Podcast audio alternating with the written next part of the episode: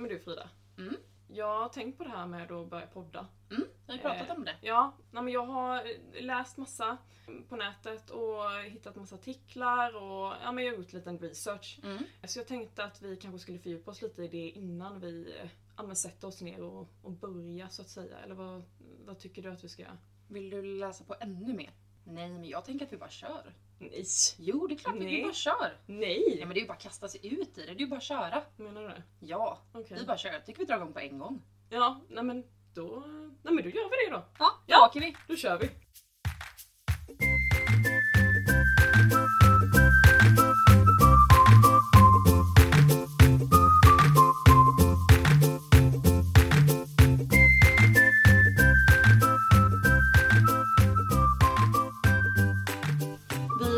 Ska börja med att presentera eh, varför vi heter som vi gör. Hästsekten. Mm. Varför har vi döpt oss till det? För att eh, vi vill eh, ta tillbaka något som är vårt. Vi Ja. vill anamma hästsekten. Ja, vi vill att vi hästmänniskor ska få känna stolta över att kallas för hästsekten. Ja, Det är liksom, ja, men vi vill sätta en liten så här positiv klang i det. ja verkligen. Ja, det har varit för lite för mycket negativt kring hästsekten Mm. just. Var stolta över att vi, vi är så många som är samlade inom och delar liksom hästintresset. Mm. I den här Eh, kulturen som Ja, verkligen. Eh, och känna en stolthet över ja, men Jerringpriset när vi får gå upp och ta emot priser. Och som Anka-krona sist på Idrottsgalan när han går upp och tackar sekten. Mm, exakt. Jag tycker det är... Ska Det är väl där någonstans som Ja. vi bara, nu kör vi. Nu kör vi. Mm. För vi har funderat länge på att podda. Ja. Det har inte varit en seriös tanke. Nej, inte så. Nej, alltså vi har ju funderat och skämtat om det många gånger. Ja. Att det har varit kul att testa på det. Ja. Som de hobbymänniskor vi är liksom. ja. Eller hobbyryttare vi är. Ja, men sen så... Alltså det var ju typ, eh, det var ju Peter, Mm. min man alltså, Mm. som bara Nej men eh, jag tycker ni ska köra. Ja, Och Frida bara, nej men, nej men vi kör va? vi bara gör det. Ja. Men innan vi går vidare och pratar om veckans ämne. För vi tänkte att vi ska köra ett ämne per vecka egentligen som vi berör och pratar kring mycket. Sen får vi se hur länge det håller. Ja Men, men precis. men Så tänker jag att vi kanske ska börja med att presentera oss. mm, Vill du börja med att presentera Rebecka? mm, absolut.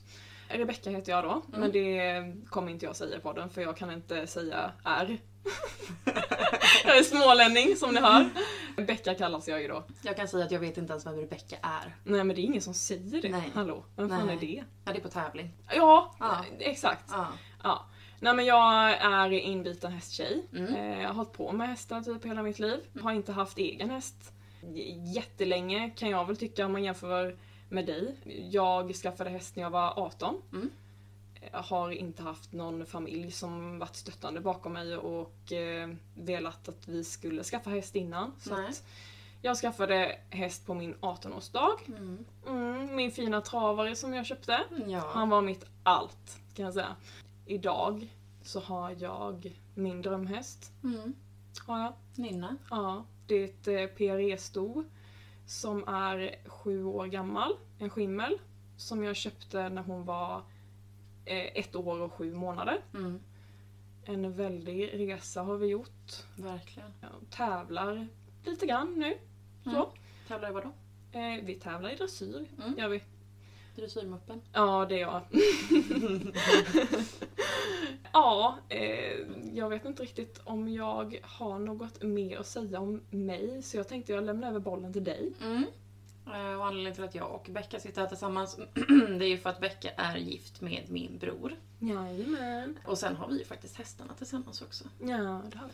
För Nynna står i eh, stallet på mina föräldrars gård. Våra hästar står tillsammans. Och sen så står även min mammas häst och min eh, andra brors flickväns dotter blir det. Mm. eh, har sin eh, shetlandsponny här också. Ja, eh, Frida heter jag som sagt. eh, Kommer ursprungligen från eh, Stockholm. Därför skiljer sig min och Beckas dialekt lite grann. Mm. Jag har inte så mycket dialekt. Jag har väl ridit så länge jag kan minnas egentligen. Jag har varit i stallet. Ja, första gången jag satt på en häst, om man räknar det, är när mamma red distansritt med mig i magen och fick avbryta och pappa var vansinnig. Och sen dess har jag varit i stallet sen innan jag kunde gå.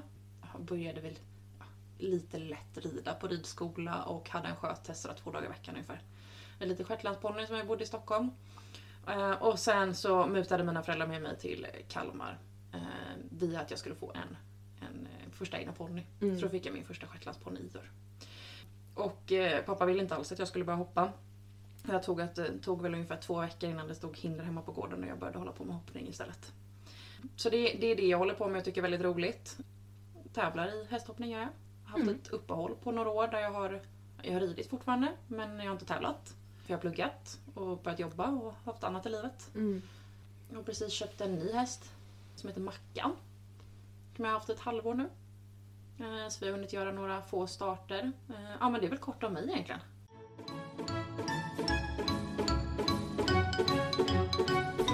Jag tänkte att veckans första ämne skulle kunna vara att köpa häst. Och då tänker jag också att köpa häst i fem steg. Eh, alltså att man, man visar på hur man kan köpa häst genom fem ganska egentligen enkla steg. Och då tänker jag att man skulle kunna använda den så kallade köptrappan. Har du hört talas om den? Alltså jag känner igen den. Jag tror att eh, jag läst om det typ när jag gick i skolan eller Mm. någon utbildning eller så. För jag har ju hållit på lite med sälj tidigare Mm. i mitt liv. Men Ehm, inget jag kommer ihåg. Jag hade ju också den i, i, i skolan egentligen. Mhm. eh, när man pluggade sälj. Eh, och då fick man lära sig liksom att ja, men det finns fem steg man ska gå igenom egentligen. Mm. Har du några mer tankar kring den eller? Eller ska vi göra så bara? Nej, alltså jag, i, så, i sådana fall så skulle jag nog vilja läsa på det lite och veta vad det, vad Ja. det innebär. Det är klart du ska eh, det. Men du Frida, du, jag har läst på om det här nu som du nämnde om faktiskt. Med köptrappan? Ja, precis. Ja det är klart att du har. Ja, men eh, jag tänkte att jag skulle läsa upp lite för dig. Ja, vad spännande. Ja. Eh, forskarna Engel, Backwell och Minyard presenterade år 1995 en känd modell över konsumenternas beslutsfattande. Modellen redogör i fem steg vad som händer från att konsumenten inser konsumtionsbehov till det att köpet är gjort och utvärderat. Jaha. Ja, de fem stegen som ingår är be- be- behovsidentifikation, informationssökning, alternativsutvärdering, köp och eh, utvärdering efter köpet. Modellen är övergripande och fångar in alla typer av köp. Det som är gemensamt för alla typer av köp är att konsumenten alltid måste gå igenom alla steg i modellen.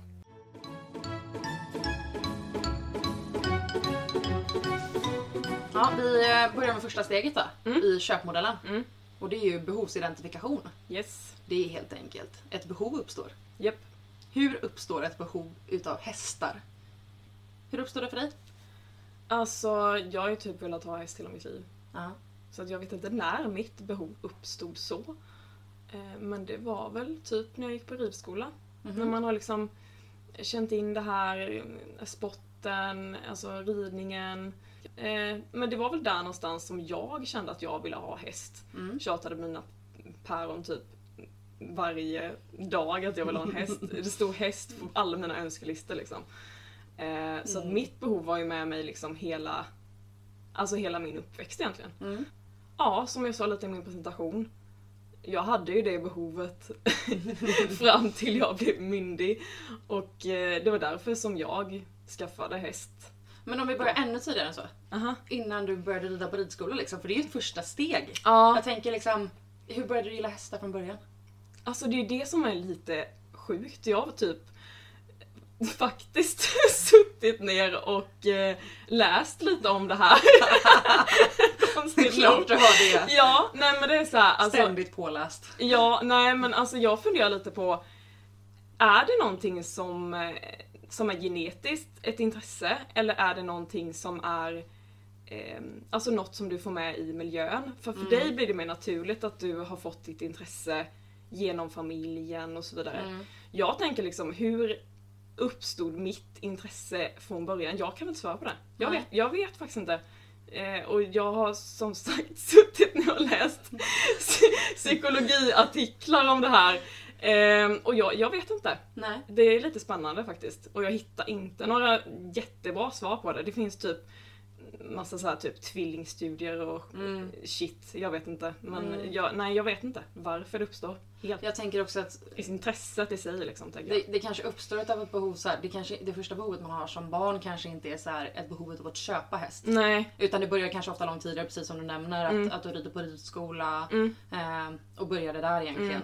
Eh, från början, att man får med det liksom. Ja, och men å andra sidan. Skulle mina föräldrar frågat mig när jag var typ Ja men när jag var typ fem år. Skulle du vilja ha en häst? Mm. Ja men det är ju självklart att jag skulle säga ja då. Ja, men då Herregud. sa man ja till både slime och Ja. Liksom. Exakt. Hade du någon favorithäst redan där liksom? På ridskolan som du kan känna format dig idag? Ja, jag hade en favorithäst som hette Amalia. Mm. Eh, en skimmel. Hon var jättelivlig och eh, energisk. Ganska svår. Okej. På den tiden så älskade jag hoppa. Mhm. Oj! Eh, blev avslängd hit och dit ibland. och eh, henne vill jag ju ha. Liksom. Mm. Det var min drömhäst då. Det var innan du blev dressyrmupp. Ja, det var innan jag blev dressyrmupp. det var innan, alltså jag var helt galen. Såld på liksom att rida snabbt. Ja, sålt på att rida snabbt. Eh, svåra hästar, hästar som liksom drog iväg, man blev inslängd i sargen. Ja, Ja men alltså ju mindre man klarade av dem desto coolare var det ju nästan. ja gud ja. Men alltså sitta på den här jätte, jättesega fjordingen på ridskolan. Det var inte, Det var inte drömmen. nej, Nej. nej, nej, gud nej. Jag ville rida halvbloden. Och du Det kanske de lärde dig mer med fjordingen då? Ja, det gjorde jag väl kanske, men eh, å andra sidan så när vi hade utritte på ridskolan så var ju de hästarna som jag, de sega hästarna som man typ fick sitta och bromsa in Ja. och sen så fick man skritta när andra travade och sen så bara uh, full patte rakt framåt. och så tävlade man liksom i kapp. Ja, då vet Mm. jag var det kommer ifrån. Ja. Så att jag, jag, var, jag, jag har nog en liten ådran finns någonstans. kvar. Ja men exakt! Den ådran finns kvar. Jag ser den komma fram egentligen vid två tillfällen. Det är dels när vi rider ut och sen när jag faktiskt sätter upp hinder till dig. Ja men för jag har en liten sån här jävla namma, Du här har gnista väldigt typ. mycket jävla namn. Men jag tänker just med fart är nog framförallt när vi rider ut. Ja gud ja. Ja. Herregud. Ja. Då försvinner alla hämningar. Då får dressyrmuppen lära hoppryttaren och, och få fart det. Så är det för mig i alla fall. Jag vet Mm. inte, när, när eh, uppstår ditt behov liksom? Ja, Men alltså jag var inne lite på det. Vi har ju berört ämnet men, men det är ju mycket från mamma.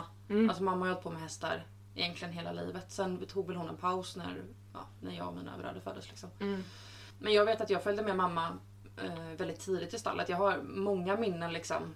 Eh, dels så, så var ju hon ute och red distans när jag låg i magen och fick avbryta och pappa var halvglad på henne liksom. Så jag red någonstans redan i magen. Men, men från att jag är liksom ett par år gammal och knappt kan gå. Mm. Eh, till att man, jag kommer ihåg att vi skaffade en eh, medryttarhäst som jag red en eller två dagar i veckan kanske. Som hette Medea. Så jag kan liksom inte komma ihåg. Det har nog alltid funnits med mig att jag tycker om hästar och att jag vill rida. Mm. Sen kanske det inte var solklart vilken sport jag vill hålla på med eller vilken del Mm. eller disciplin jag vill hålla på med. inom- Nej, det var samma sak för mig ju. Ja. Mm. Sen var det väl ännu tydligare då när jag, när jag köpte Ior, eller mina föräldrar köpte Ior eh, och vi flyttade hit till Kalmar. Så att jag kan, jag kan inte riktigt eh, sätta ord på när det egentligen började. Men jag är lite nyfiken också, jag tänker att ett behov kan ju se olika ut och det har det gjort väl med de åren. Gud ja. Eh, kanske från liksom Ior i mitt fall till Mackan, det är lite olika behov. Och, och nu kanske man tänker så här, nu, är du, nu har ju du henne så du är ju supernöjd med, med henne. Ja. Men om vi tänker framåt då, om du någonsin ska köpa en häst. Mm. Vad, vad är ett behov idag då? Alltså det här är lite spännande också med mig. Mm. För att, alltså jag, jag kan så sitta och så romantisera om att man sitter på någon så stort eh, kallblod och bara dundrar fram typ. Eh, Man känner sig jättetrygg. Samtidigt typ så här, ja men jag tänker vad jag har idag, alltså jag älskar ju PRE-erna, de är Mm. helt fantastiska. Kanske något mer maffigt, eh, lite större, så här, en hingst. Du en tänker fortfarande PRE-hingst. PRE? Mm. Ja, jag tänker fortfarande PRE. Och vit såklart då. Ja, typ. Nej, nej, nej, nej, nej. Ingen vit häst igen. Never ever. nu har jag gjort det och jag tänker inte igen. Nu är jag nöjd med innan men nej, inte igen. Jag trodde du älskade att tvätta. nej, det är inte kul. Det är faktiskt inte kul. Men, ja, men alltså, det kan verkligen variera och jag sitter och läser så mycket om olika hästraser och konstiga hästraser. Och hästraser som man aldrig har liksom tänkt på finns och jag vet inte. eh, Ja, jag kan nog inte säga alltså vad jag skulle vilja ha längre fram. Så. Nej. Men jag gillar nog udda hästar skulle Mm. jag säga. Mm. Eller hur? Det gör du. Ja, De sticker ut. ja. Men, men skulle du lika gärna kunna byta disciplin då? Jag gillar ju fart och fläkt så Mm. egentligen.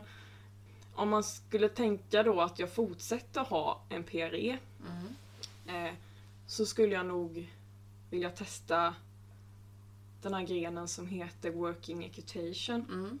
För att den är ju väldigt ämnad för just iberiska hästar. Mm. Alltså Lusitano och PRE. Eh, och där är mycket fart och fläkt. Det är tre grenar, tror jag. Jag är inte jätteinsatt i det. Men då är det liksom en speedgren. Mm. Eh, och sen en teknikgren. Mm. Och sen ett, en dressyrgren. Okej. Och eh, i, jag vet inte om det är speedgrenen eller om det är teknikgrenen. Oavsett, jag, jag, kan, jag är inte insatt i det. Nej. Så är det typ att du ska typ hoppa ett litet litet hinder, du ska vända jättefort, du ska liksom rida slalom, lite så här mm, västernaktigt typ. Eh, och Kul. typ, ja, så att något sånt kanske jag skulle Ja. kunna tänka mig i så fall. Om vi vänder på det så här då, tycker du att i dagsläget att Nynna fyller alla de behoven du vill ha? Nej, Nej, egentligen inte. Vad, vad skulle du välja om du fick välja? Liksom? Ehm, lite mer gång. Mm. Sen känner jag väl att det kanske finns mer att plocka fram i henne. Mm, hon är inte så gammal. Nej, eh, så att, men eh, jag kanske i sådana fall lite mer gång Mm. så. Eh, det är väl det. Jag tycker ändå det är fantastiskt att du köpte henne som ett, ett och ett halvt. Ja, ty, eh, ett, ja ett år och sju månader. Ja.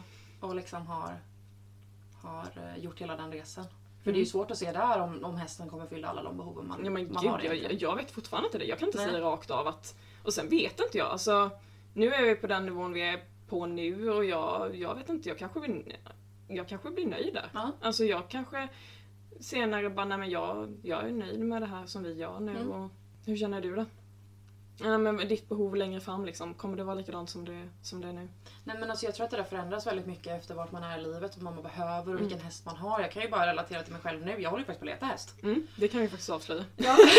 eh, håller på att leta häst. Jag eh, har ju som sagt Mackan, har nästan alltid haft två hästar. Mm. Två till tre. Mm, Där någonstans. Två tycker jag är lagom nu. Eh, och jag sålde en häst för här fyra månader sedan. mm, Efter att jag hade köpt eh, Mackan och eh, man håller på att leta egentligen efter ett, ett komplement kanske till Mackan. Mm. Jag har varit och provridit lite olika hästar. En häst som jag tittar på som verkligen var, var lik den jag har och där jag känner att nej men det är inte riktigt det jag vill ha. Mm. Jag vill ha det som Mackan kanske inte har. Eh, och den har saker som Mackan har. Den, har saker, den har inte saker saknar saker Ja, som Mackan exakt. har. Liksom. Ett komplement. Ja men ett mer. komplement Ja. eh, säger jag. Eh, sen är jag absolut inte ute efter någon häst som kan hoppa de högsta hindren. Jag är hobbyryttare och tycker att det är jätteroligt att hålla på på, på den nivån. Men du vill ha en bra känsla liksom? Jag vill ha en bra känsla. Jag vill ha en häst som är bussig. Mm, Jag gillar ju lite heta hästar. mm, jag har ju, har ju en häst som är väldigt het idag. mm, Och känner väl kanske att jag kan sakna Alltså han har ju mycket ridbarhet och fantastisk gång men han är ganska svår. mm, Eh, Och kanske skulle vilja ha någonting som är enklare där man kan Mm. sitta upp och mer finlira och du vet ja, men, rida mycket markarbete, eh, sitta och lyssna på musik och bara rida på känsla egentligen. När jag rider Mackan så är det lite som att gå ut och genomföra hjärnkirurgi. Typ. Eh, inte för att jag vet hur man är hjärnkirurg men det känns lite så. Men du, det bor fan en liten, liten dressyrmupp i dig. Ja men det gör det. Det gör säga. Ja, och Och det är det på du saknar. år. Det är det Mm. du saknar. Ja men lite det jag saknar. Ja. Eh, att, att kunna sitta och trimma länge för jag tycker det är jätteroligt. Mm. Jag tycker att det är kul att bygga, bygga muskler. Jag tycker att det är kul att, att sitta och trimma som sagt för de lösgjorda. Mm. Och, och blanda det emellan. Jag tror att det är viktigt också för hållbarheten för våra hopphästar att vi verkligen jobbar på det där också. Mm. Längre fram, det är jättesvårt att säga. Alltså vad jag kommer vilja ha om några år. Ja men tror du liksom att du alltid kommer hålla på med hoppning? Ja det tror jag. Nej, inte när jag blir gammal och rädd. Den dagen jag känner att det är läskigt att hoppas så vill jag inte fortsätta. För jag tror att när jag, blir gammal ska man inte kalla men när jag blir äldre och jag känner ju att man blir fegare för åren liksom. Mm. Eh, Och jag kan verkligen förstå det folk säger till exempel om de får barn eller liksom när man blir äldre att man blir, Mm. man blir fegare. Eh, Eller Ja, fegare, men typ man blir jag. försiktigare om sig. Man, man kanske har konsekvenstänk, inte som förr liksom när man slängde sig upp på vad som helst och Mm. gjorde vad som helst. Nej, Eh, så är det ju. Så att jag tycker absolut att, eh, ja men... eh, Skulle du kunna byta gren? Inte i dagsläget. Nej men om du tänker liksom, eh, finns det, alltså det, finns det ens någon möjlighet att du skulle kunna Ja, men tänka jag dig skulle den? nog kunna tänka mig att sadla om som min mamma har gjort. Ja. Så småningom. Och kanske börja rida västen Ja, på äldre dagar. eller hur? Ja men alltså det- göra något helt annat Ja. tänker jag i så fall som inte går att jämföra med hoppningen och Nej, de hästarna exakt. utan ha något helt annat. Ja, Skulle jag kanske kunna tänka mig. Men i dagsläget så är det hoppning som gäller även om jag rider mycket markarbete och dressyr för jag tycker att det är väldigt roligt. mm, Eh, Vi har till och med tränat för samma tränare i dressyr liksom. Ja, ja, jag tycker att det är viktigt att få med de delarna. mm.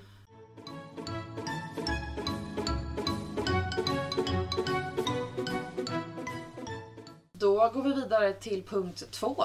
Ja, vad är det då? Informationssökning. Ditt favoritämne Becka. Men egentligen så här, när man, när man, när man har insett att okej, jag har ett behov utav att, i det här fallet då, köpa häst. Mhm. Vad gör man då? Man ska ju någonstans leta information. Men Gud ja. Vad gör man då? Vänder man sig, vem vänder man sig till? Hur börjar man? Vad tänker man? Vem bollar man med? Vad frågar man? Vart hittar man informationen? Alltså det beror ju lite på vad du är idag. Jag tänker så här, eh, har du inte ägt häst innan du ska köpa häst? Eller vad, hur tänker du? Alltså jag tänker att det, det är jätteolika. Jag kan ju enklast bli att referera till där jag är nu. Mm. Och vad, vad gör jag när jag ska leta en häst? Mm. Och jag försöker ju, man lär sig på vägen någonstans och jag har jättemycket att lära kvar här men jag försöker ju någonstans leta så mycket information som möjligt om den hästen jag ska titta på. Ja. För någonstans har du ju insett vilket behov du har kanske. Mm. Eller förhoppningsvis. Ja, Har ett hum om vilket behov du har. Sen kan ju det förändras på vägen också för att man upptäcker att ja, men det var inte rätt. Nej. Eller det var inte det jag letade efter. Men jag tänker att man försöker hitta så mycket information om vad det är man, man letar efter som möjligt egentligen. Och här frågar jag, alltså jag har ju några jag anförtror mig till liksom ordentligt.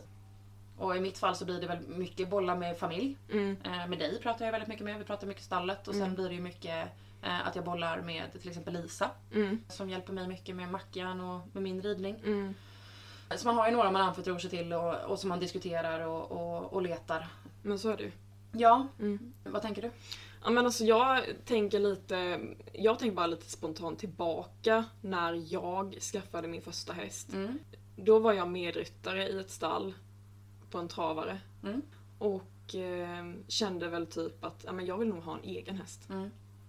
Och började leta i annonser själv. Okej. Jag hade inte mycket erfarenhet, jag hade ingen erfarenhet, jag visste inte riktigt var jag skulle börja. Nej. Men jag... Eh, Hade du någon du kunde liksom så tydligt vända dig till?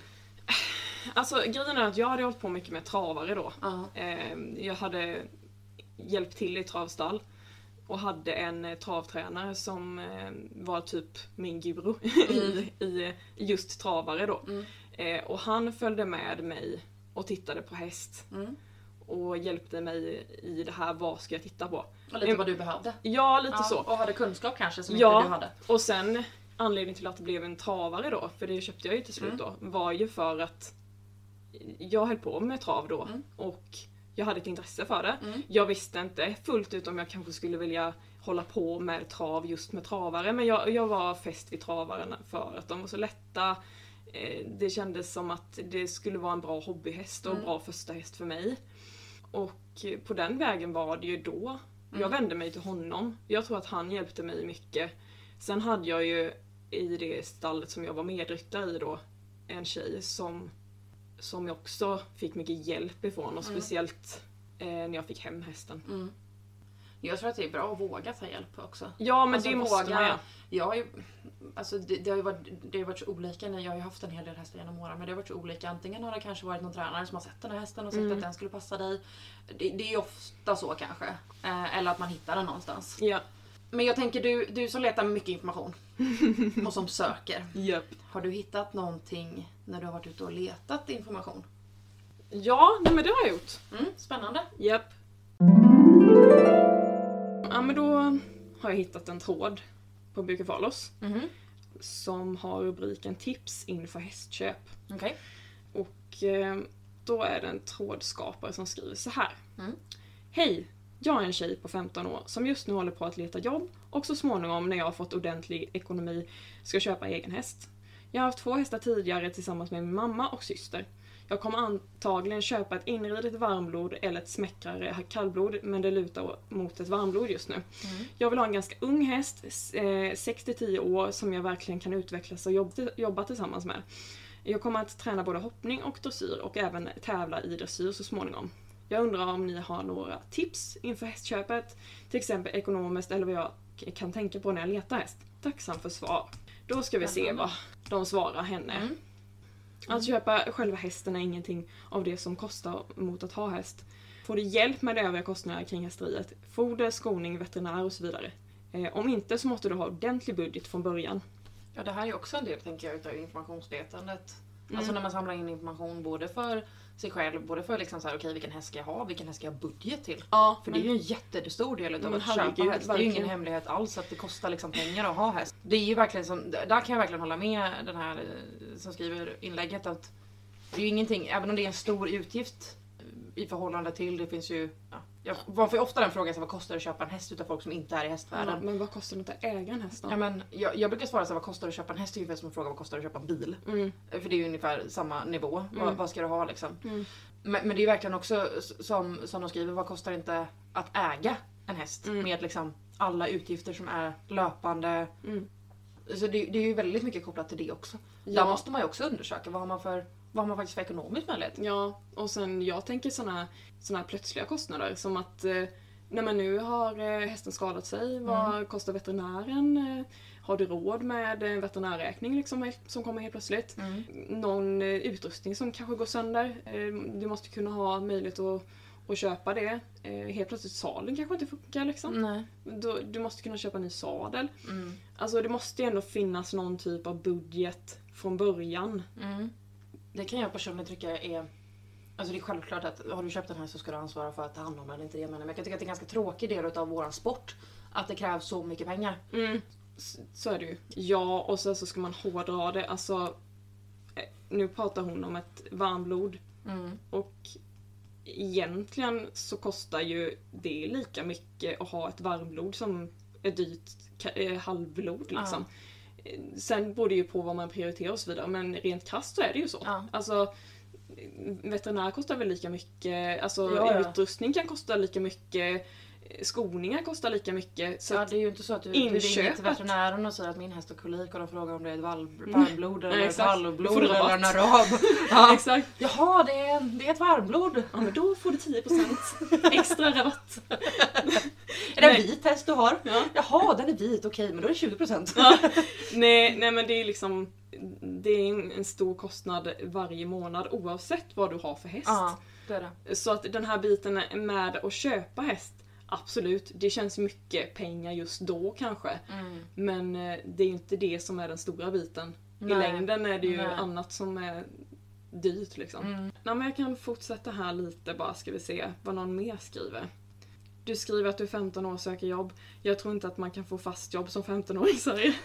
Jag tycker, helt ärligt, att du, om du är sann, ska gå färdig skolan, inklusive gymnasiet, innan du söker jobb. Gärna en häst. Så är det he- en helt annan fråga. Ja, sådana här saker kan man ju också få. Men ja. Sen är det någon annan som skriver, jag hade fast jobb som 15-åring och, hade, och det hade jag under hela min gymnasietid också. Dock ingen heltid utan eh, några fasta timmar i veckan. Det, det ena be, eh, behöver ju inte utesluta det andra. Jag tycker att det var jättebra, inte speciellt jobbigt och gav massor med extra pengar som ingen av, ingen, ingen av mina kompisar hade. Det gjorde att jag hade råd att ha mina hästar och Mm. kunde köpa lite fina saker ibland. Mm. Ja, Snyggt. jag känner igen mig lite där Ja. om jag ska vara ärlig. Ja. För att eh, jag var 18 när jag skaffade min häst. Jag köpte den själv, jag köpte utrustningen själv. För dina pengar. För mina pengar. Som du hade jobbat ihop. som jag hade jobbat ihop. Mm. Så alltså är är man 15 och man vill ha en egen häst. Jag ser inte det som en he- omöjlighet. Nej men det ekonomiska är väl inte omöjligt. Nej. Eh, sen tycker jag Du att det är viktigt att man har information. Mm. eh, Och duktiga människor kring sig. Men i den här tråden så skriver hon ändå att hon har haft häst med sin mamma och sin syster innan. Mm. Så att Det kanske finns hästvana i familjen också. exakt. Ja. Nej men här har vi en, eh, en till tråd. Okej. Med tips, köpa häst. Heter tråden så? Det står köpa häst faktiskt. Ja. Spännande. Ja. Och då är det en eh, trådskapare som skriver så här. Då många eller de flesta hästförsäljare inte ger hästen på prov, hur vet man att den till exempel passar in i övriga flocken? Vilken söt fråga. Ja, och det är lite roliga svar som kom utav det här då. Då svarar en användare, det vet man inte. Man behöver vara beredd på att lösa det och kanske ändra flocken på olika sätt. Och då svarar hon som har skrivit den här, hon eller han, jag vet inte. Tråkigt då om flocken består av två hästar och den nya visar sig vara elak. Alltså jag tänker att det är dels inte upp till den här försäljaren då att ansvara för hur din häst som du har hemma, de hästar som du har hemma beter sig med den nya hästen. Nej. För jag menar flocken förändras ju där. Ja men så är det ju. Ja, det är ju inte upp till bara den nya hästen. Nej. Så, alltså, det, det, ja, men det är väldigt roliga svar här. Jag kan ju ta någon mer kanske som... Eh, då får man väl i värsta fall ha dem var för sig. Två är dock ingen flock. Men som sagt, Man får i värsta fall vara beredd på att ha dem i varsin hage och sälja det nya om det inte funkar. Och då svarar trådskaparen här. Ja, det är just det. Sälja nya hästen vidare om det inte fungerar. Så lätt är det inte att köpa och sälja hästar. Önskar folk vore villigare att ge sina hästar på prov så att man kunde vara mer säker att hästen var rätt. För att passa in i flocken. För att den ska Det passa är in i inte flocken. min första fråga i alla fall. Nej, nej! Hur kommer min framtida häst passa in i flocken? Nej men jag tänker bara Alltså, så men det är klart man ska ge hästarna optimala förutsättningar för att må så bra som möjligt. Både de som bor på Nej, men platsen alltså, och den man för anledning- in. Anledningen till att den här människan vill ha hästen på prov det är inte för att hon ska se om den passar med henne som typ Eller den vanligaste. funkar ihop. Nej. Nej nej, det är, det är för att hon ska se så att den är snäll mot resten av hästarna i stallet. är inte det lite, lite ironiskt? Eh, och sen är det ju, ja det, det är kopiösa mängder svar på det här kan jag ju Ja. säga då. Eh, för att eh, när jag spontant läser det här så känner jag att det här, jag vet inte om det är någon som trollar. Ehm, Ah, trolls.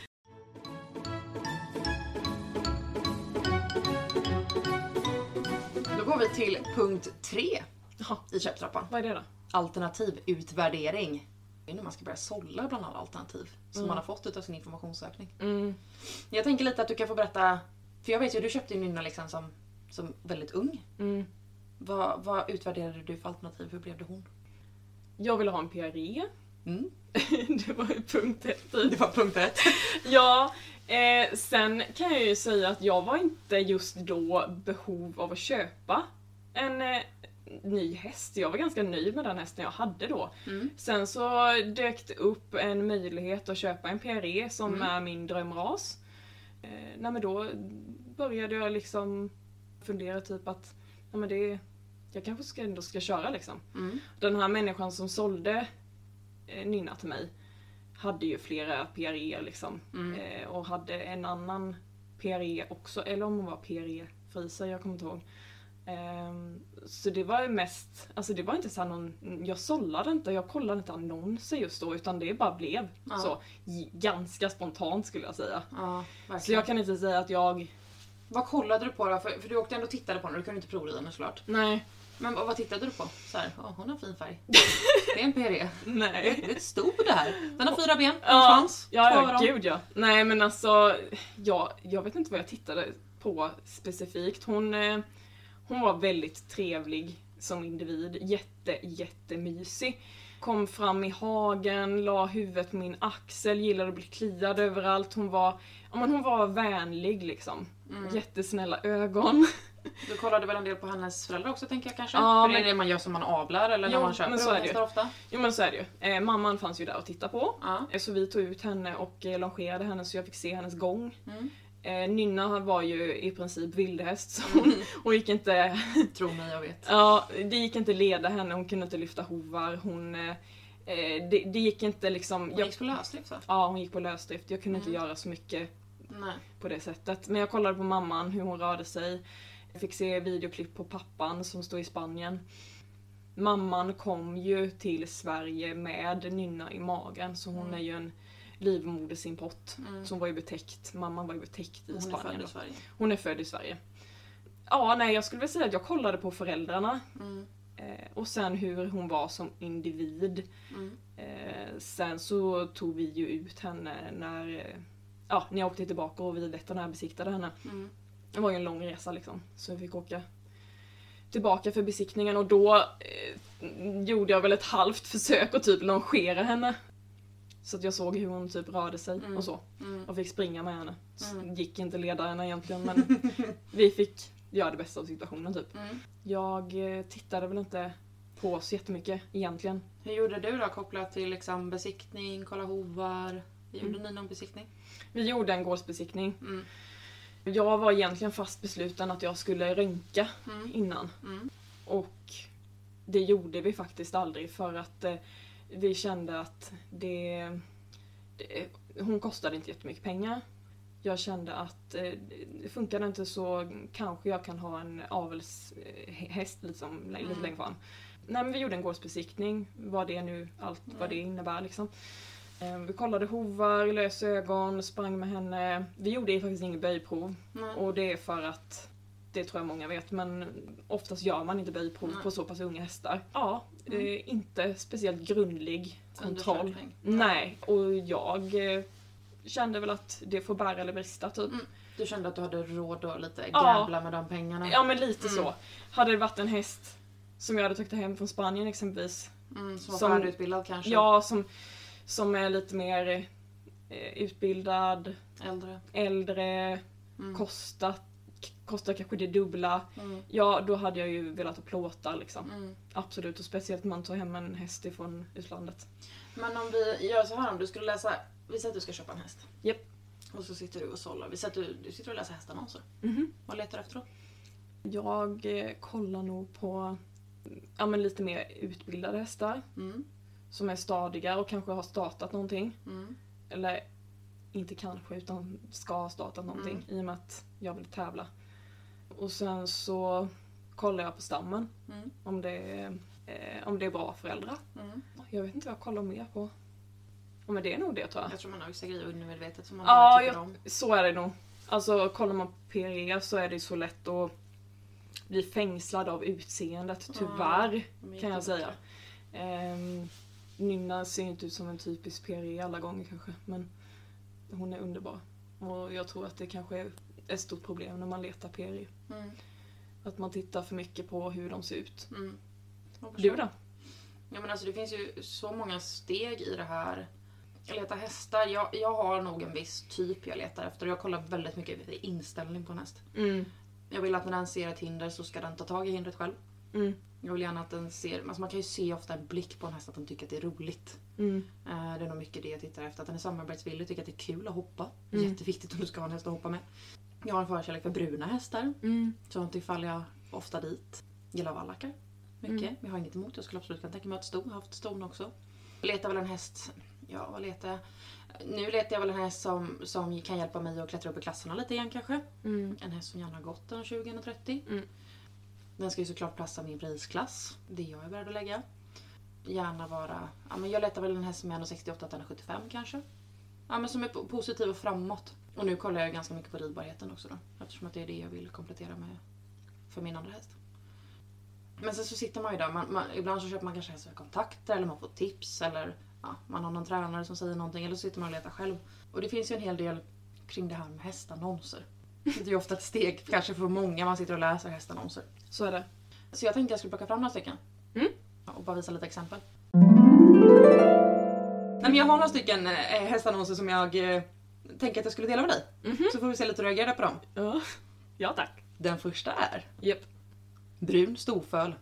Väntas bli livförsäkring. Och då, står det, Ursäkta. då står det så här. Vacker, lugn, nyfiken naturöltare. Som väntas bli en livförsäkring såsom mor, far, farfar, mormor. Två, äldre, två äldre helsyskon finns att se i Sörmland där även pappan finns. Inom parentes att se. Storfölet och dess mor finns dock längre bort söderut. Se karta. Blir du sugen?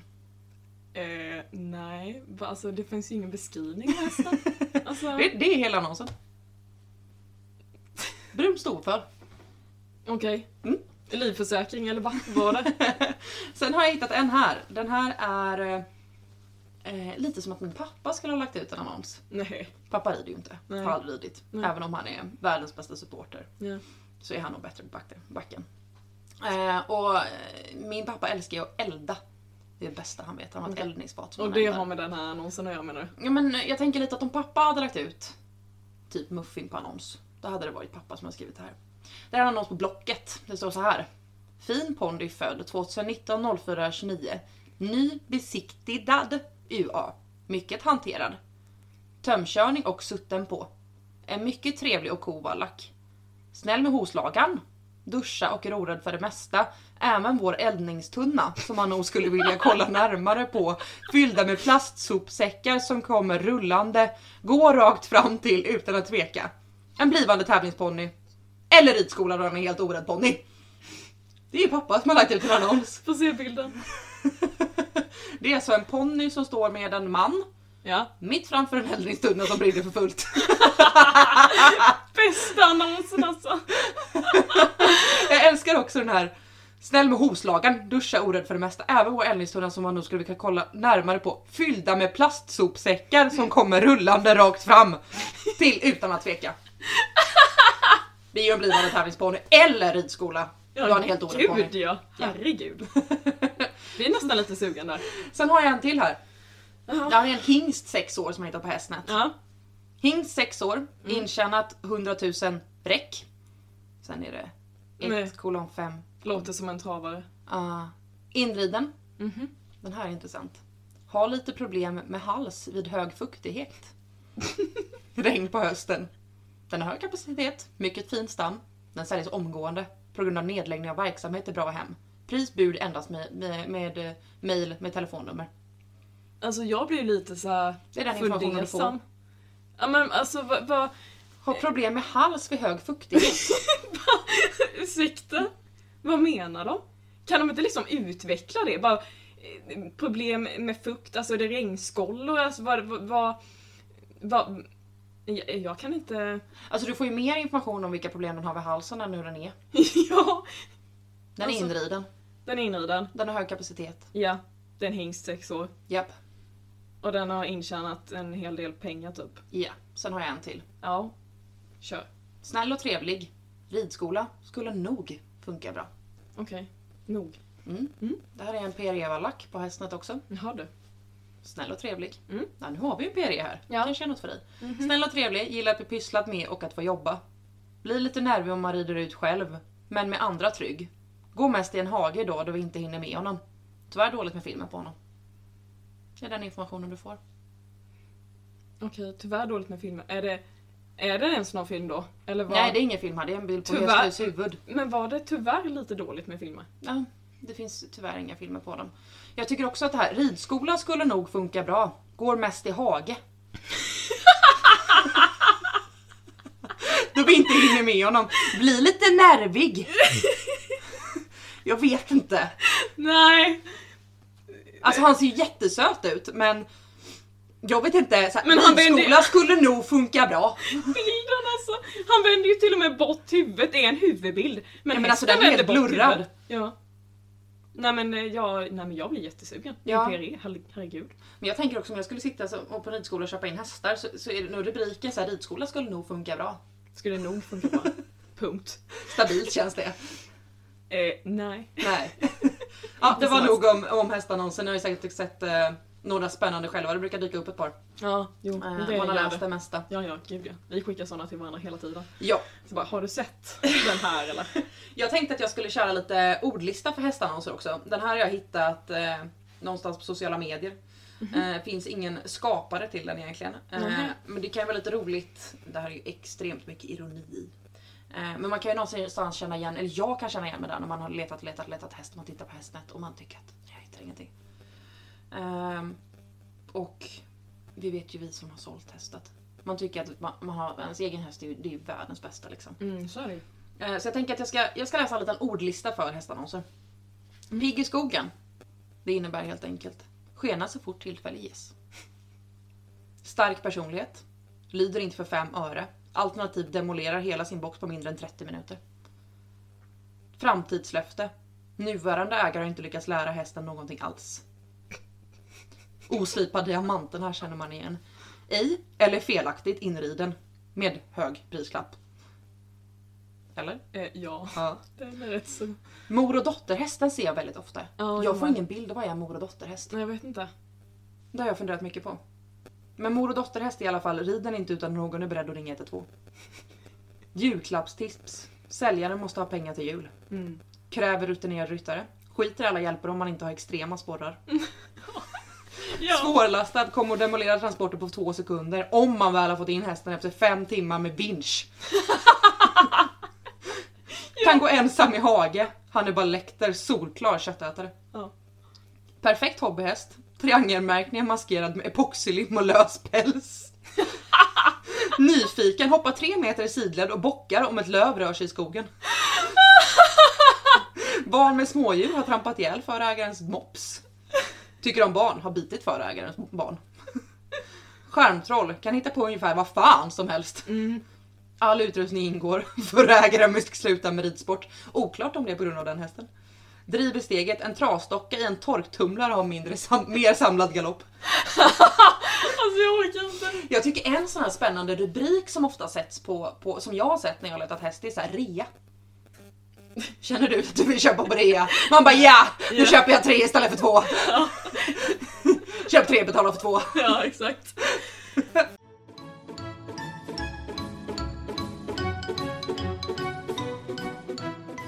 Kan inte du berätta lite erfarenhet utav de provridningarna du har gjort?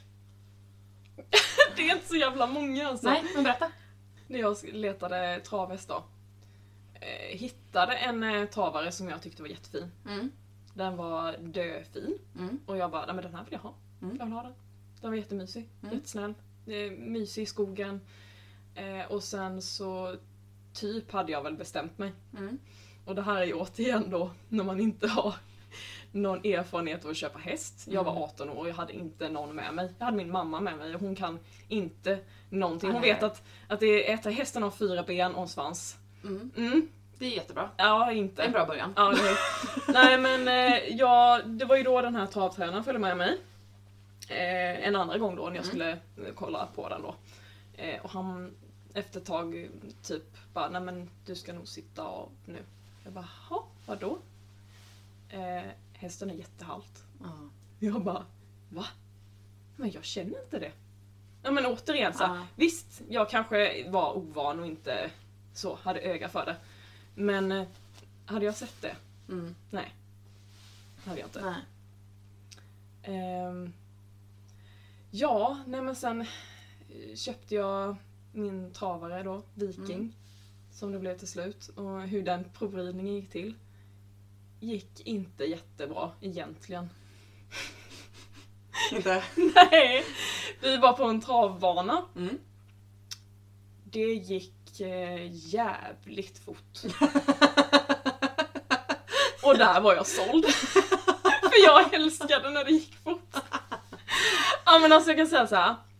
Han, det kändes som att han skenade typ fem varv runt den här travbanan. Mm. Och jag satt eh, där eh, i typ så här monterläder stående i trav. Mm. Och det gick utav helvete. Och jag bara höll i mig och höll i mig och sen tänkte jag, nej men han stannar nog när han blir trött. Gjorde han det? Ja det gjorde han. Ja, han Fast gjorde det, det. tog många varv alltså. Och sen när jag var färdig så bara, Satt du av och så tänkte du this is it. ja. det gick jävligt fort. Han hade jättelång man och jag såg typ ingenting. Men det var det. Ja, Spännande. ja men det blev han. Mm. Men, och det ångrar jag faktiskt inte. Han var helt Nej. underbar där nästan. Hade det han i typ fem år eller något. Gud vad roligt. Eh, ja, eh, sen är jag väl... Jag letade en eh, lite mer ordentlig ridhäst. Eh, har... Eh, ja men då provred jag lite när jag hade sålt Viking och skulle ha en lite mer, Utbildning. ja, men lite mer utbildad häst. Det gick inte heller jättebra. Nej. Nej. Eh, ville ha kanske lite mer utbildad häst men ändå hyfsat ung, inte för gammal. Så. Eh, kollade på, ja men det var några eh, halvblod typ Mm. nere i Skåne någonstans. Mm. Eh, skitbilliga inser jag nu i efterhand vad de var och jag vet ju kanske varför de var det för en del var väl kanske inte riktigt som de skulle. Nej. Och det var därför det inte blev dem för att det var alltid någonting någonstans som man såg i efterhand att nej men det här ser inte skitbra ut även om känslan kanske var helt okej. Ingen, ingen som klickade, Nej. inget som var bra. Mm. Eh, det slutade med att jag köpte en oinriden treåring istället. Du gjorde en klassisk Becka. Jajamän, jag gjorde en klassisk vecka. En eh, korsning, eh, knabbstrupper, eh, halvblod blev det. Ja. Skitstor. Men eh, ja, eh, så det gick inte heller som jag hade tänkt kanske. planerat. Nej, men då hade jag ändå mycket mer vana när jag var och Mm. kollade häst. Eh, Men det är prick du tänker på? Ja, exakt. Men det blev ju rätt bra ändå. Ja, det blev det. Frida, vad är dina erfarenheter av provridningar och sånt då? För jag tänker, du har ju haft mycket hästar och Mm. lär ju ha provridit och har ganska mycket mer erfarenhet än vad eh, jag har. Ja, alltså jag har ju inte erfarenhet av att skena på en travbana. Nej. Så där, där har du ju vinstlott på den. Men jag har ju Japp. provat en hel del. Och jag funderar tillbaka mycket på det där att Jag var nog mindre analytisk när jag var yngre. Ja men så är det ju. Ja. Herregud. Eh, då, då... Jag vet inte. Alltså känsla går jag ju väldigt mycket på fortfarande. Magkänsla. Eh, men det är nog... Det var nog mindre analytiskt då man satt upp och så kändes det bra och hoppade och hästen var pigg och glad och den tyckte om att hoppa och man kanske inte tänkte så analytiskt på form och sånt. Men då fanns ju mamma eller tränare med och tittade kanske Ja men din, din första häst liksom. Ior. Ja. Eh, ja, honom åkte jag av typ tre gånger tror jag. När Han du bockade-. Mm, han bockade sadeln över huvudet, jag provade på en liten skogsväg. Ehm, och vi insåg att vi behövde ha svanskappa på honom så det var väl det vi insåg då. Ja. Min första tävlingshäst kommer jag ihåg. För han var från ett ganska stort stall eh, med, Ja. med duktiga ryttare. Men det var liksom så här, min första riktiga tävlingsponny. Jag hade tävlat lite grann innan det men det var en, ja, men en väldigt fin ponny. Mm. Och pappa eh, tyckte väl att vi skulle åka dit. Det var min dåvarande tränare som tipsade om honom. Eh, som hade lite kontakter där. Eh, och då kommer jag ihåg att han var, han var väldigt, väldigt trevlig att sitta på. Liksom. Det var väldigt annorlunda mot vad Mm, jag var van trevlig att vid sitta kanske. på, vad Ja, men alltså, han var väl liksom mer renskolad hopphäst. Liksom. ja. Jag hade haft en Welsh Mountain och en shetlandsponny innan det. Liksom. Men alltså jag- när du provred hästar när du var i den åldern. Mm. Vad tänkte du på då? Liksom?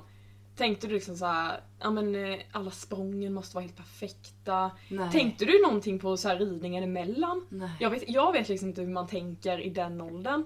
Nej, alltså jag kan inte komma ihåg att jag tänkte på det. Jag kan bara komma ihåg liksom hur känslan var över hinder. Det var Den typ skulle, det vara, den skulle vara en skojig ponny Ja, den liksom. var en rolig häst att rida liksom. Mm. Och så var den snabb, det var viktigt. Mm, man skulle snabb vinna hoppningarna. Mhm. Man skulle gå innanför alla hinder och det skulle gå jättefort. Ja. Jag kommer ihåg min första provridning på min första storhäst. Och då kunde jag knappt bromsa.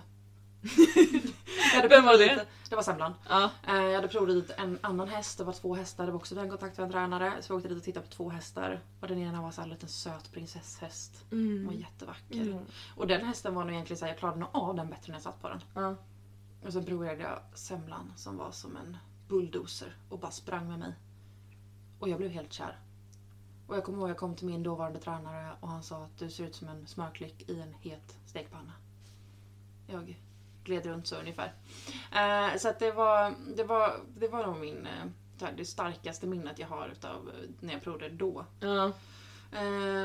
Sen är det ju så olika, det beror på vad man letar efter liksom. Nej, men, ja, men om man tänker så här, när du testade semlan, alltså din första Mm. storhäst. mm, Hur gammal var du då?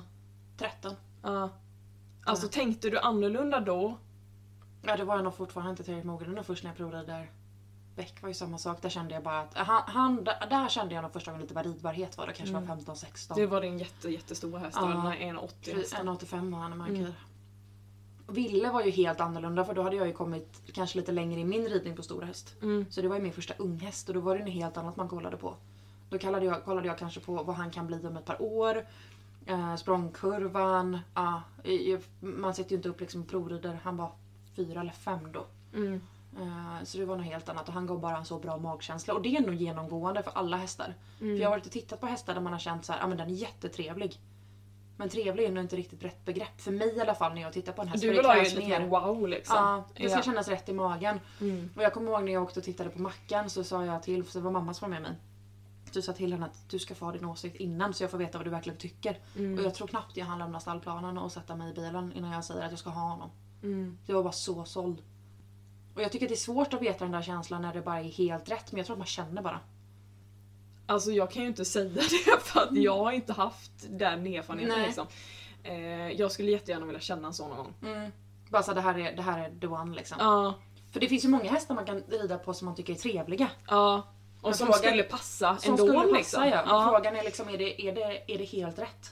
Jag vet att mina föräldrar som har varit med i många provridningar de säger alltid att man kan se på, på mig när jag är kär. Mm. För då sitter jag och ler. För Det går liksom inte att dölja. Mm. Och jag kommer ihåg, jag tror att jag vet liksom vilket ögonblick jag blev kär i Mackan. Ja. Och det är när jag sitter, han är ju väldigt, väldigt het som sagt. Älskar att hoppa. Jag har aldrig haft en häst, jag har aldrig haft en häst som bjuder så mycket på hinder som han gör. Eh, och som är så het som han är. Alltså Eh, het, ursäkta men han är galen. Eh, och då sitter jag och rider på en liten, liten volt som jag börjar på. Och sitter och hoppar ett litet, litet, litet kryss, eller en liten oxe på typ 50 cm ska rida runt. Han får syn på en oxer som står på diagonalen. När jag ska lägga den här volten innanför och totalbjuder på det. Och där blev jag kär. För att han bjöd på fel hinder. Han bjöd på fel hinder, han bara älskar att hoppa. Ja. Han äter Eh. upp hindren liksom till, till både frukost och Ja, ja, ja. middag och, och typ kvällsmat. Liksom. Japp, ge honom ett hinder, det räcker med en bom. Mm. Ge honom en bom så är han överlycklig. Ja men jag vet, jag har sett det. Eh, så att där blev jag kär i honom. Och jag kommer så ihåg tydligt när jag hade tittat på, på filmerna på Mackan eh, och dividerat med Lisa som jag mycket vänder mig till. Mm. Att eh, du får tänka lite, eh, funkar gasen? Ja den funkar. Funkar bromsen? Ja helt okej, då kör vi.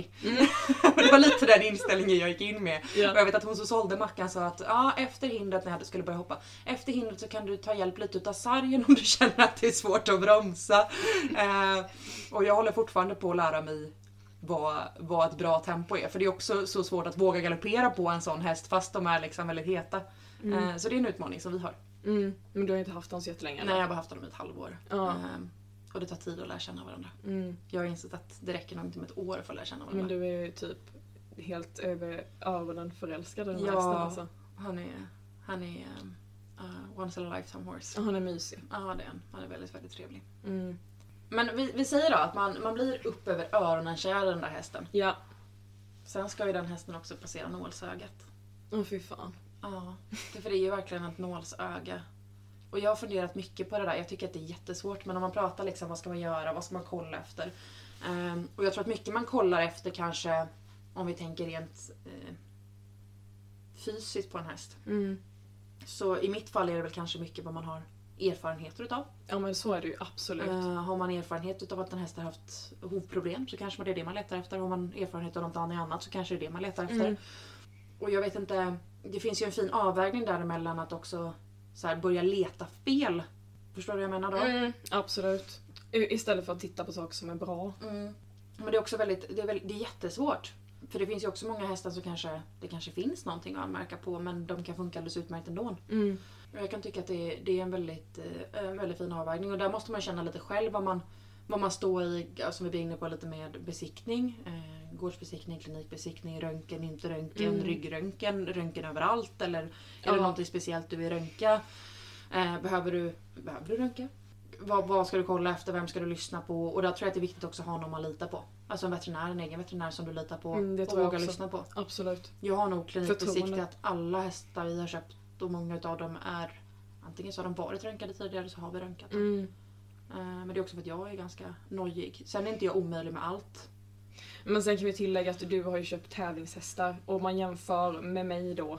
Jag har köpt lite mer, alltså jag har inte varit den här satsande ryttaren så jag har inte känt behovet av att allt ska vara Alltså det beror väl på lite, vill man självklart göra en, en besiktning för en hobbyhäst för 30 000 så Mm.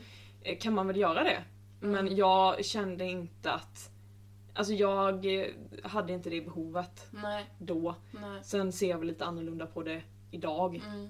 Jag var väl ganska omogen i det. Ja men det är väl någonstans man måste känna, det ena som är lite pengar är mycket för någon annan eller tvärtom. Exakt. Så där måste man väl känna själv var man står. I mitt fall har det väl varit kanske också att jag vill ha möjlighet att försäkra de hästarna jag Mm. köper.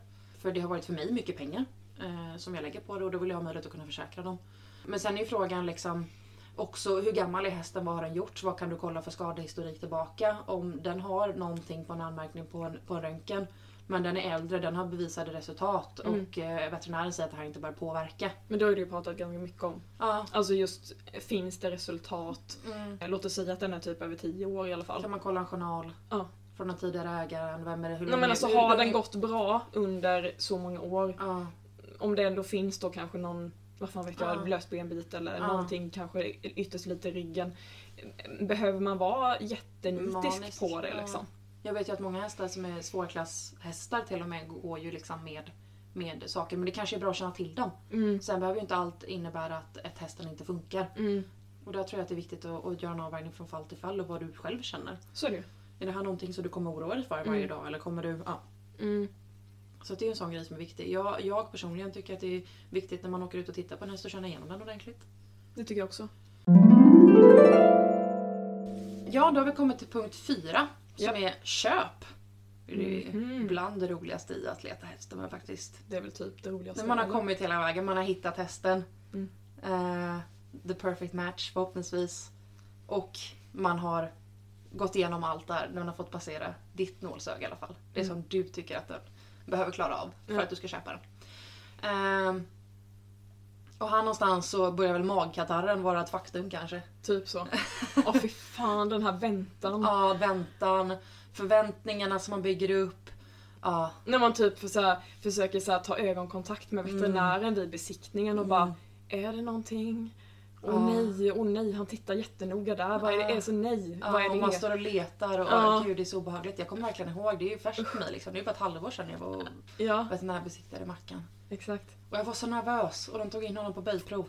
Och jag tänkte att nu, nu är jag så nervös. Och så vidare in till röntgenrummet. Jag var så nervös! Usch vad nervös det var. Och varje steg som passerade så meddelade jag dig vet jag. Ja. Det har gått bra hittills. Ja. Det har gått bra hittills. Ja. Det har gått bra hittills. Och jag bara sitter där och bara Hallå, hallå hur går det? Hallå jag vill veta! Hur Hon har snöat upp boxen och man väntar. Ja. Och det hade till och med jinxat att du hade skrivit ut en stamtavla med, Ja, med mitt gud, namn som ja. ägare och jag verkligen såhär, den här hästen ska det bara bli. Ja, Eh, och sen så passerade han och dansade igenom sin besiktning och så bara, ja, skriver man kontrakt Mm. eh, och köper. Men sen så kommer ju nästa magont. Mm. Sen ska hästen komma hem också. Mm. Lastning och Man ska lära resan. känna varandra. Ja det med. Det jag har lärt mig verkligen under åren som inte jag tänkt på tidigare, det, det är det här med att ge en häst en ny tid att landa. Alltså ge tid att landa. Eh, det kan jag verkligen känna igen med, med Mackan som kom hem och är väldigt cool egentligen. Han kan ju reagera för saker men han är ju väldigt trevlig att hantera. Mm. Och han kommer hem och får frispel i gången och sliter sig liksom. Och springer som en idiot i hagen och är orolig i boxen. Men man, man kan ju förstå det, vi tar ifrån dem all deras trygghet och Mm. alla deras rutiner. Vi tar ifrån dem deras flock. Vi förändrar deras hem. Inga rutiner är som vanligt. Och fodrar inte. Du, du, du kanske... Ja, de ska byta foder, du ska byta sadel, du ska men, byta ryttare, alltså, du ska typ- byta underlag. Du byter allt. Det är ju typ myrornas krig i huvudet Ja. på dem liksom. Och även också som mamma som har en, en snäll paint. Mm. Ja. Eh, som är verkligen ja, en väldigt lugn kille. Mm. Som kom hem och var en helt annan häst. Mm. Och man tänkte, vad är det här? För de blir så förändrade. Eh, Vad, vad tänker du kring det? Alltså... När jag tänker på när jag fick hem eh, Nynna. Alltså det var ju jätte, jätte drastiskt för henne för att hon... Ja, det var en väldig omställning. Ja, det var för att hon hade ju då växt upp på lösdrift med sin mamma. Hon och- flyttade hit. Ja, hon hade aldrig blivit hanterad, aldrig lastats, aldrig, alltså hon, hon var i princip en vildhäst. Mm. Hon eh, gick och klappade på och kom i hagen i princip, det var det. Mm. Så bara det här med att få in hästen i släpet var ju liksom en Ett resa. projekt. Ja, alltså det, det tog, jag vill minnas att det tog typ två timmar att lasta. Mm. Eh, och hela projektet att ta henne då och åka, jag tror vi åkte typ åtta timmar. Oj.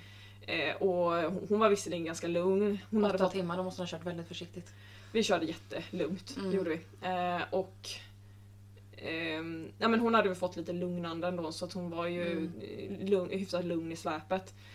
Men det här var ju en, en liten, liten bebishäst som eh, egentligen blev fråntagen sin mamma. Mm. Så all hennes trygghet, allt hon bara visste om i hela sitt liv. Alla människor hon men stött hennes på. liv existerade ju inte utanför Nej. den gården kanske. Exakt.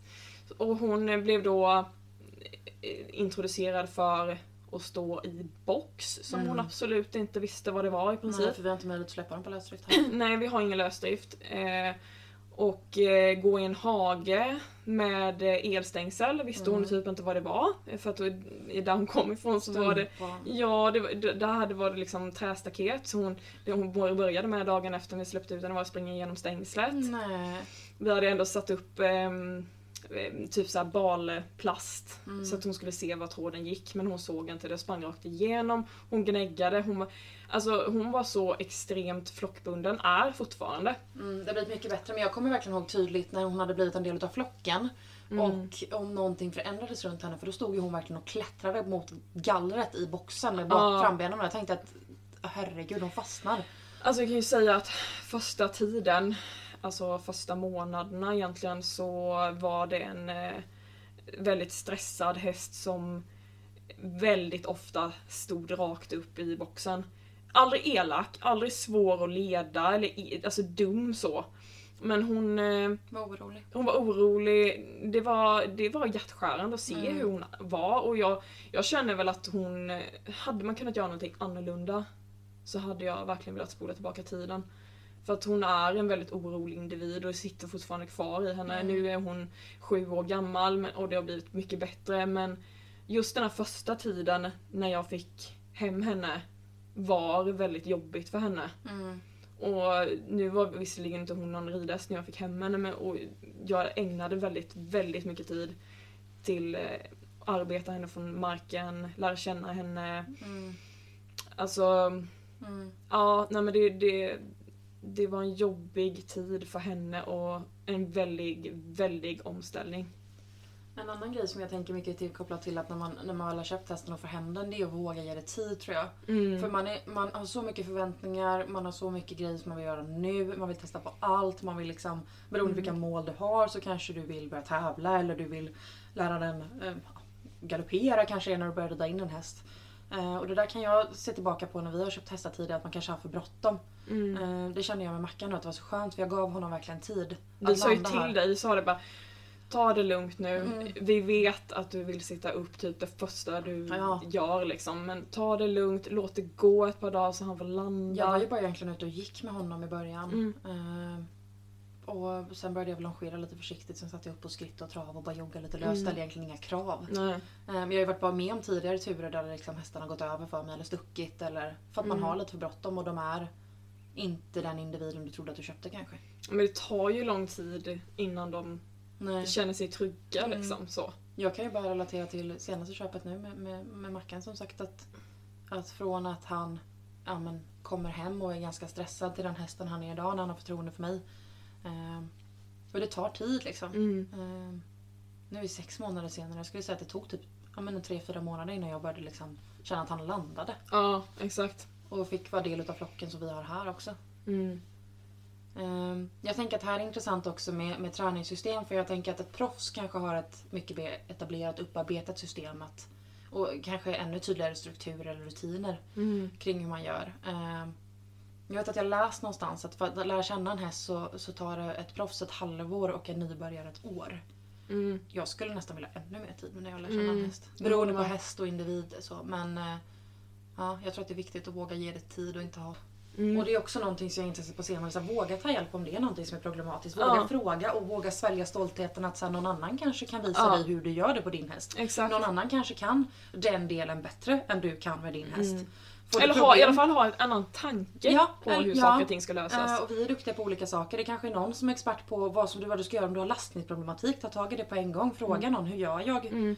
Våga liksom låta någon annan sitta upp på din häst. Mm. För att den människan kanske kan känna saker som inte du känner eller lösa någonting som inte du känner Ja. att du kan. Eh, för det är, mycket, det är också en tid där det kan uppstå mycket problem. Mm. Precis den hästen, eller den delen när man har köpt häst. Så är det ju. Yes, ska vi gå till sista punkten? Punkt Tycker jag. fem alltså, utvärdering efter köpet. Ja. Hur lång tid tar det egentligen att utvärdera köpet? Har jag gjort ett bra köp? Shit alltså, den här är svår för att jag tror att det beror helt och hållet på vad det är för häst. Mm. Hur, alltså, det, det, jag ställer mig den frågan rätt länge Mm. faktiskt. Mm. Alltså även om jag älskar min häst Mm. jättemycket så var det så extremt mycket jobb med Mm. henne. Mm. Alltså hur känner du? Men alltså jag, eh, jag älskar min häst. Ja, jo det Eh, Men det tar, ju, det, tar ju, det tar ju tid och jag Mm. vet ju inte är att, vad är att lyckas då? Mm. Alltså hur lång tid tar det att utvärdera vad, vad du har för mål och de kanske förändras över tid också. Mm.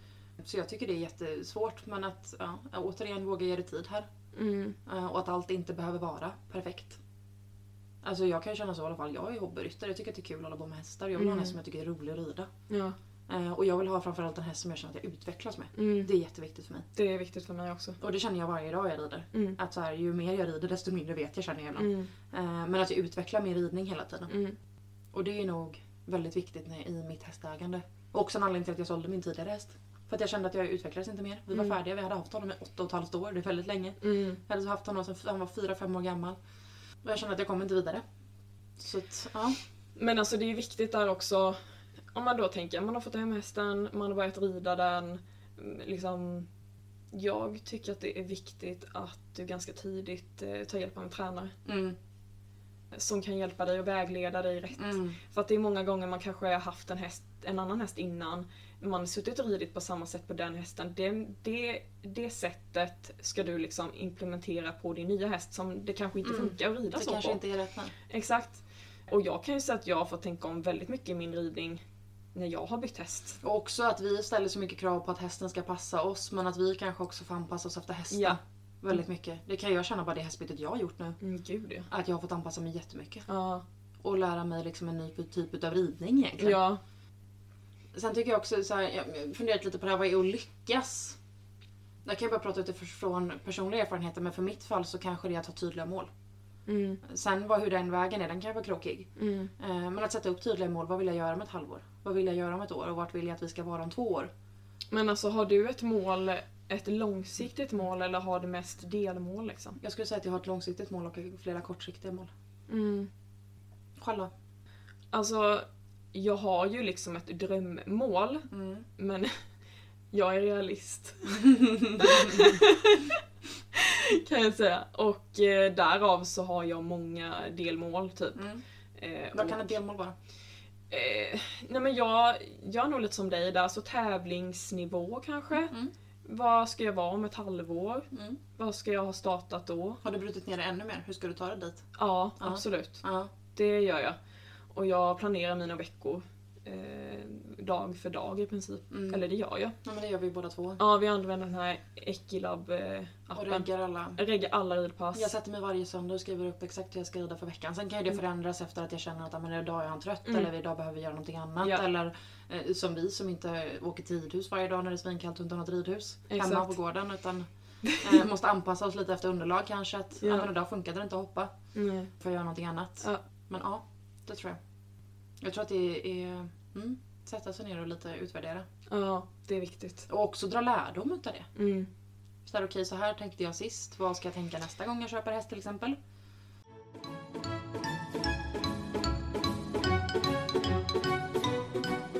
Men jag tänker att de här fem stegen sammanfattar väl ganska bra våra tankar. Och vi är absolut inte proffs, det vill vi vara tydliga med att uttala.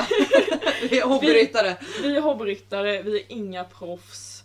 Alltså det här är typ tankar, alltså En våra tankar, våra tankar. Helt ofiltrerat. Ja. Men vi tänkte att eh, vi ska ha lite stående inslag här på den. Mm. Eller hur? Det kan vara lite kul. Ja. Sen får vi se hur länge det håller men eh, Ja, vi eh, börjar tycker jag. vi Med kör. Frida funderar. Ja. Frida funderar ska jag köra. Jajamän!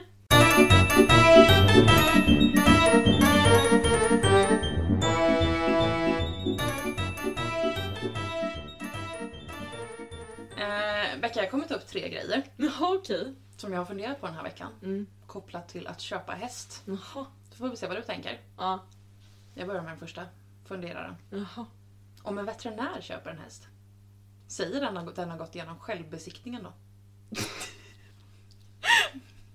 Gör den det? Jag vet inte! Har du aldrig funderat på det? Nej, jag har fan inte tänkt på det. Jag tänkte också så här, om en veterinär köper häst, besiktar den själv?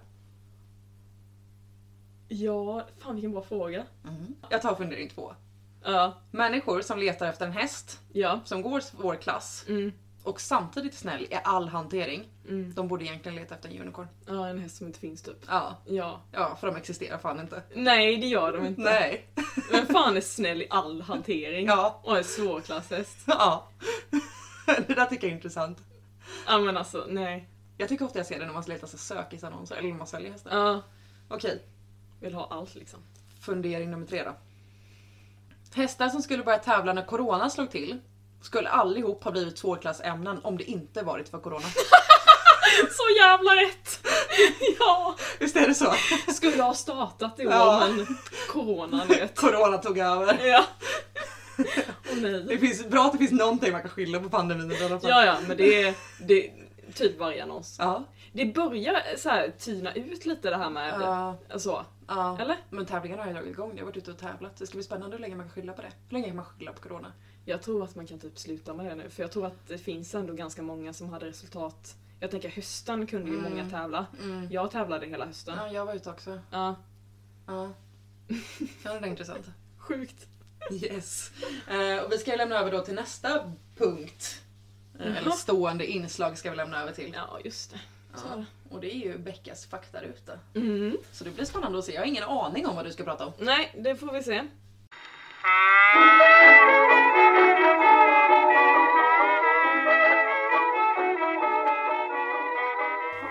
Frida, Mm. pratar du med bebisröst med Mackan? Ja det gör Är det det? Ja Ja. gör jag. Då tänkte jag att jag skulle ta och läsa lite om eh, en forskningsartikel som jag har hittat som var väldigt spännande. Mhm.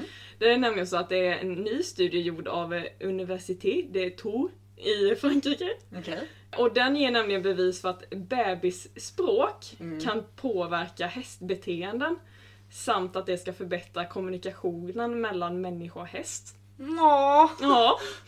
Det kallas alltså för Pet Directed Speech Mhm. och förkortas PDS. Och det är en talstil som människor använder för, alltså med sina sällskapsdjur. Mm. Denna talstil har ett skarpt vokalt ljud med hög tonhöjd och långsam takt. Eh, väldigt lik den stil många har när de pratar med små barn. Mm. Eh, och det kallas för IDS, om man pratar med barn. Det är Mm. typ Okej. Infant Directed Speech. Aha. Ja men först så gjordes en undersökning på sociala medier gällande detta då. Mm. Och då var utfallet att 92,7% av de som blev tillfrågade Mm. använde då PDS-språk med sin häst. Oj. Mm.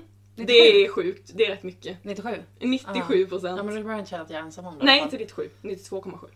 Ja, Det 92,7 vara procent. Ja. Okej, rätt ska vara rätt. ja. Så alltså, vid flera inlärningstest visade sig att hästar som man använde PDS-språk till lättare förstod sin uppgift än de som man inte använde det med. Mm. Alltså slutsatsen som jag då Mm. nämnde i början också. Eh, PDS fångar en hästs uppmärksamhet bättre än en vanlig talstil och förbättrar kommunikationen med sin människa. Åh vad gulligt. Ja, Då ska jag fortsätta Ja, prata jag Smackigt, tänk- smackigt. tänkte faktiskt på din mamma idag. Ja. För att hon stod och så här gullepratade med, med eh, gossen. Ja, gossen är som mammas häst. Ja, precis. Ja. Och jag bara, ja nu står hon där och förbättrar Ja. sin kommunikation med sin häst. Mackie vill du ha morot? Ja. Ja, det vill han. Han vill ha jättemycket morot. Jag ska Goffe, prata så om goffe. honom hela tiden. Ja, Nu kan jag försvara det beteendet. eller Det är hur? fantastiskt. Ja, det är helt Bra att du underbart. berättade det här för mig. Ja visst är det? Det Ja. är så jävla bra. Jag tyckte det var helt underbart. Fantastiskt. Ja, sjukt bra.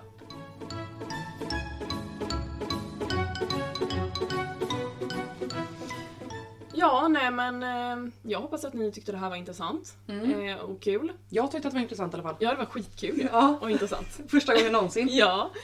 Eh, ja, nej men eh, vi ska ut och kvällsfodra hästarna Mm. snart. Men jag tänkte bara passa på och eh, tacka min man Mm. Peter. Ja, verkligen. Som- Tack brorsan. Sponsrat oss kan man säga. Ja, det har han gjort. Med två jättefina mickar. Ja, fantastiskt. Ja, Så helt vi hoppas underbart. att det är bra ljud. Mm, Jag ska Ja, lära oss hantera dem också. ja det märker vi nog. typ. Ja, nej, och sen så tänkte jag lite på att vi eh, nämnde väldigt många olika hästar eh, na- vid namn och ditten och datten under poddens gång. Mm. Eh, och vi kommer ha en närmare presentation av hästar vi har haft och hästar som står i stallet nu. Mm. Och också en närmare presentation av oss kanske. Ja, men absolut. Eh, och vart eh, kan man hitta oss då? Om man vill, eh, vill följa oss. Vill man följa oss så hittar man oss på Instagram. Mm. eh, Hastsekten. Mm. Och eh, man kan ju även eh, mejla till oss om man Mm. vill. Och vad är det för mejladress vi har? Då är det hastsekten gmail.com. Kanon. Toppen. Ja. Eh, men innan vi avslutar så vill jag bara ställa en, eh, en fråga till dig Becka. Till mig? Mm. Jaha. Kan man köpa lycka? Ja men det är självklart man kan. Man kan ju köpa en häst för fasen. Eller flera. Ja, ja. Tack så mycket. Ja, hejdå! Hej.